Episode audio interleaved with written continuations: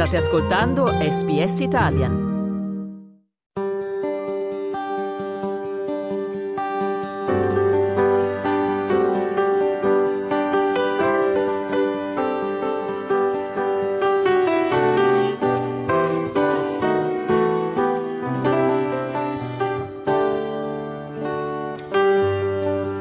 Una vita, una storia. L'avventura degli italiani in Australia. Sisto, allora lei quando prende un opale e lei fa il tagliatore di opale, lo mette sul suo bastoncino, ecco, prima di iniziare a um, levigare o a tagliare l'opale, cosa pensa? Penso che, che so quello che verrà fuori. Cioè lo gira, lo rigira, cosa, cosa, fa? È, è, logico, è logico. Certe volte quando ho dello, dell'opale molto bello, che costa tanti soldi all'oncia, tanti soldi all'oncia, si parla di 20-30 mila dollari un'oncia che è 33 grammi, bisogna stare attenti perché uno che non sa cosa fare lo taglia in modo sbagliato e ha perso tutti i soldi, non tutti, ma una buona parte. Invece se, se sa quello che fa tira fuori un bel guadagno. Sì, ma qual è, qual è, da, da, da, cosa comincia? Come riesce a vedere un opale grezzo se è buono o no? Ah beh, ci sono eh, tante qualità. Per esempio l'opale, quello che compravano i tedeschi tanti anni fa, i primi anni, era il Milky Opal, che è latiginoso, viene fuori poco colore, con poca brillantezza. Invece certo opale che si trova a Namuka o a Lightning Ridge bene, cristallo proprio trasparentissimo, i colori che vengono fuori di là sono una cosa... Senta, praticamente lei adesso vive per l'opale, diciamo così. Ma adesso a 90 anni lei ancora taglia e, fa com- e commercia? Sì, sono appena tornato dall'Italia due settimane fa e sono andato, ho fatto il mio giro in Italia. Io sono sempre in giro, per tutta l'Australia vado. Mi tolga una curiosità, una volta si credeva che l'opale portasse sfortuna. Sì. È così in tutto il mondo? E purtroppo sì, perché l'hanno messo sui libri, ma non credo che sia, che sia così, perché siamo in tanti che adesso pensiamo che porti fortuna. Tutti i tagliatori, tutti quelli che hanno trovato opale e tutti quelli che fanno i dealer di opale i venditori di opali, non credo che, che, che, pensino che porti sfortuna. No, no, ma la gente, cioè, voglio dire, è facile trovare, trovare com- compratori nonostante questa, diciamo così, storia? Eh, non è facile perché l'opale è una pietra nuova.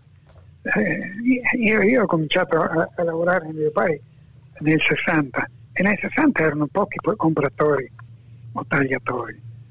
Dunque, questa è una pietra che i zatteri sono di migliaia d'anni già fuori i rubini e i, e i smeraldi migliaia d'anni, così il diamante. Invece gli opali sono appena venuti, la gente li conosce poco. Per di più, l'opale è una pietra molto soffice, neanche una decima parte del diamante. Se l'opale sarebbe come il diamante, varrebbe almeno 5 volte più caro.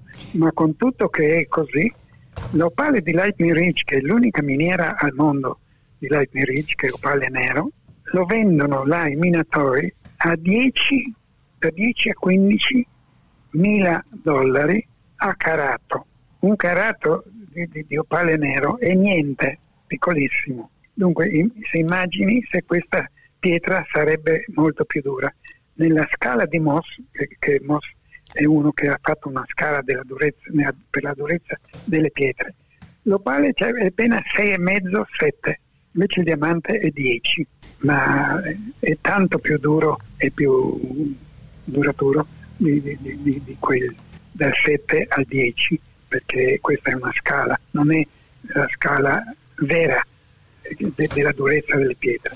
Ma comunque per un gioiello, per, un gioiello, per preservare l'opale, essendo fragile, eh, cosa si, si, mette una patina sopra oppure no? No, non si mette niente. Quindi bisogna fare attenzione se si indossa un, un anello di opale. Beh, se, se uno indossa un anello di opale deve stare molto attento o indossarlo soltanto quando va fuori, perché se no dopo un anno al massimo lo rovina e va via lucido, perché la sabbia che è nell'aria è più dura dell'opale, perciò la lucidatura va via e non si vede più tanto colore. Però se è una pietra grande, alta, bella, si può ripolish, tagliarlo tante volte. Sisto, e quindi lei fa ancora questo lavoro? Ma adesso oggi, oggi ho tagliato un po' di pietre di opale, un 5-6, tra piccoline e un po' più grande, e dopo ho tagliato una dozzina di matrici, matrici dell'opale che si mettono a cucinare nello zucchero e poi si mette nell'acido, e l'acido solforico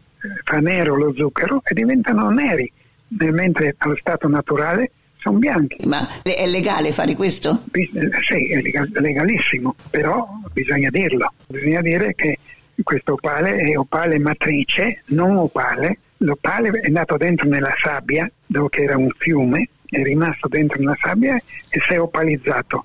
E quello è la matrice, è diventata la matrice più dura dell'opale, perché la sabbia è il 7 e l'opale è 6,5, 7 qualcuno va a 7 e qualcuno a 6,5. Sì, sto vivendo tra gli opali adesso perché gli opali hanno, diciamo così, l'arcobaleno. Come vede la sua vita? La vede così come l'arcobaleno? Io la vedo benissimo, io non ho problemi. Insomma, la vede, colo- la, la vede, colorata come l'opale? La, la vita è colorata, la vita è colore.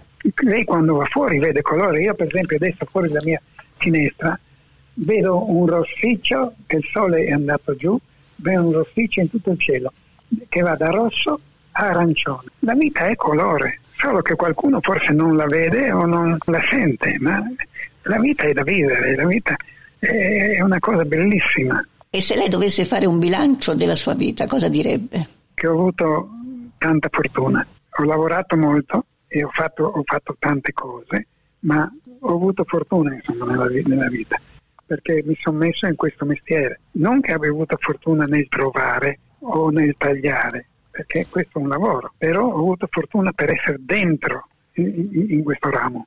Ma entrare in questo ramo ha cambiato un po' il modo di, di vedere la vita da quando era a Trieste, diciamo? ha cambiato anche da quando ero in Australia, tante volte. È logico che cambia la vita. Cioè il suo, modo, il suo modo, di vedere, voglio dire. Eh sì, ma la vita di tutti cambia cambia quando si ha 5 anni, cambia quando si ha 10, quando si ha 15, quando si ha 20 che si comincia a essere eh, adulto, quando che si ha 30 che si comincia ad andare dall'altra parte della ruota e quando che si ha 90 come che, che ho io eh, e che continuo ad andare avanti tagliando, andare in giro a vendere. Eh, io sto già pensando che mi dispiace che mia moglie non può venire qui perché sennò andavo a Melbourne a, far, fare una fiera io ho fatto la fiera a Sydney un 4-5 volte. Come mai sua moglie non può venire con lei? Perché stiamo vendendo tutto in Sardegna. E quindi sua moglie è, è lì per sbrigare degli fatti economici, diciamo? Esatto, esatto. Però gli dico una cosa, che abbiamo messo dei soldi in una specie di banca dove si mette e non ce li vogliono dare fuori. In Italia? Sì. E quindi quello è un problema grosso? Eh, tu, tutti sono problemi grossi, è logico. Sisto, come vede l'Italia oggi lei? L'Italia la vedo oggi come una volta. Tante chiacchiere, tanto fumo, ma poco rosto. In Italia è poca gente che sta bene. Qui in Australia c'è tanta gente che sta bene e poca che sta male. Lì invece è al contrario. E cosa direbbe ai politici italiani allora? Io li licenzierei tutti perché sono lì giusto per riscaldare la sedia, non per fare il lavoro per la gente. Quindi la sua idea sull'Italia è negativa? Sì, credevo che adesso con questo cambio di governo che facevano tante storie, eh, ho detto ora che adesso, che, che adesso ce la faranno, ma continua ad andare come prima. Adesso abbiamo una donna presidente del Consiglio, come la vede? Bene, vedo benissimo, anzi è l'unica che sa qualcosa, perché è l'unica che parla e nessuno gli parla dietro e gli dice no questo, no quell'altro. Dunque vuol dire che sa quello che fa, ma non, non, non, non è, non, è, seguita, non sarà seguita, perché dicono ah, una donna cosa vuoi che sappia una donna. Quindi licenzierebbe tutti i maschi? No, io, io vorrei che siano metà e metà, o almeno 60% di maschi e il 40% di donne. Ci sono troppi uomini al governo, lei dice? Logico, sono ancora dei vecchi che, che hanno 90-95 anni che prendono una marea di soldi e poi quando che muoiono prenderanno i suoi nipoti, i suoi, quelli che lasciano dietro. Ma dove è questa storia? Solo, solo quei quattro che, che, che erano al governo là, che sono stati tanti anni, loro possono aver tutto. E gli altri invece niente. Ma che legge è questa? È legge solo per i furbi. Quindi la sua posizione verso l'Italia è proprio negativa. Negativissima. Se, se non si sbrigano a, a, cambiare rotta rimarrà sempre... Beh, insomma, in Italia abbiamo tutto. Abbiamo i più bravi stilisti, abbiamo quei che lavorano loro che sono bravissimi, eh, abbiamo quei che fanno le macchine che sono bravissimi, eh, abbiamo architetti e quella roba che sono bravissimi. Eppure... È la classe politica che non va. Logico. Eh, L'Italia non, non la tengono neanche in considerazione. Chi tengono in considerazione è la Germania e la Francia. Resta, basta. È la classe politica che in Italia non va. Senta, parlando d'altro adesso, oggi, a parte il, il, la gemologia, quali sono i suoi altri interessi o hobby ai quali non potrebbe mai rinunciare oltre alla gemologia? Ah, adesso non ci sono altri. Sono stati anni addietro, io ho costruito in Sardegna 13 appartamentini sul mare, ho, ho avuto proprietà qui in Australia ma, non, ma, quello non è un hobby, quello però. Come no? Era un hobby. Ah. Io, non sapevo, io non sapevo fare. Ho detto, ho, ho visto che, che, che, in Sardegna che andavo ogni anno, ogni anno andava su, perché la Sardegna negli ultimi eh, 15-20 anni è andata alle stelle, e allora io ho detto, mi metto a fare anch'io qualcosa. E ho detto, mi cerco un, un bel hobby per fare qualcosa.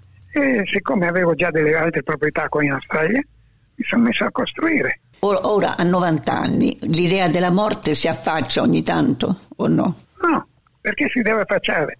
Io morirò come tutti gli altri. No, no, ma ci pensa lei ogni tanto?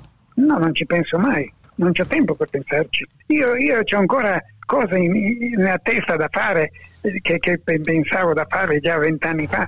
Eh, la vita è troppo corta. E quindi quali sono i suoi progetti oggi, nel 2023 no, che è appena iniziato? Non posso, quelli non si possono dire mai. Perché? Eh no, perché? Perché se io li dico qualcun altro si mette a fare. Io avevo tante idee quando ero in Italia, io avevo anche un'idea di mettere su una piccola pescheria a Urisina da dove vengo, va bene? E dopo un anno e mezzo, due, qualcuno l'ha messa. Un'idea tra due case di mettere, oramai i muri erano lì, non era che da mettere la facciata e di dietro e l'hanno fatta qualcun altro. Perché dire? No, ah, quindi lei adesso ha ancora progetti, ma li, vuole, tanto. ma li vuole tenere per sé? È logico, eh, c'ha, delle idee, non dei progetti, delle idee, cosa si potrebbe fare. E qual è il suo sogno nel cassetto, Sisto? Il sogno nel cassetto? Mm. E andare avanti come vado. E cosa si augura da questo 2023 che è appena iniziato? Che sia un buon anno, spero che sia un buon anno in salute, non, è, non in altro. E questo ce l'auguriamo tutti, diciamo, no? Eh, quando io ero giovane non mi auguravo di, di, di, star bene, ma sono stato sempre bene. Senta, che quanto c'è di italiano e quanto c'è di australiano in lei oggi? Eh, oggi credo che sia l'80% di australiano e il 20% di italiano. E qual è questo 20%? Quale che è? Sì. Sono nato in Italia. E basta.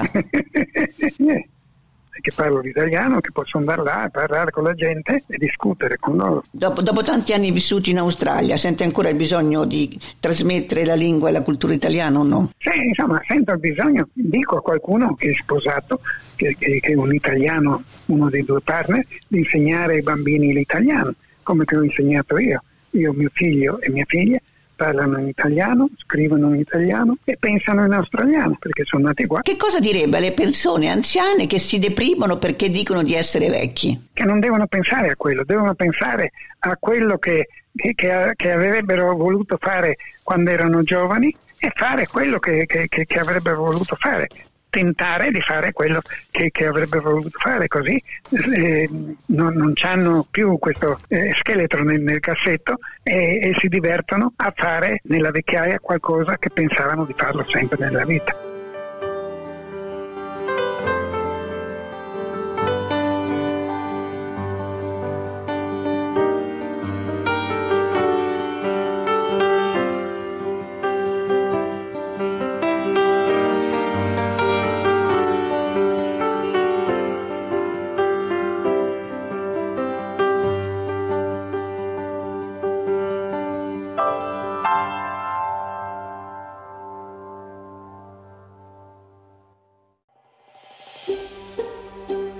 Cliccate mi piace, condividete, commentate, seguite SPS Italian su Facebook.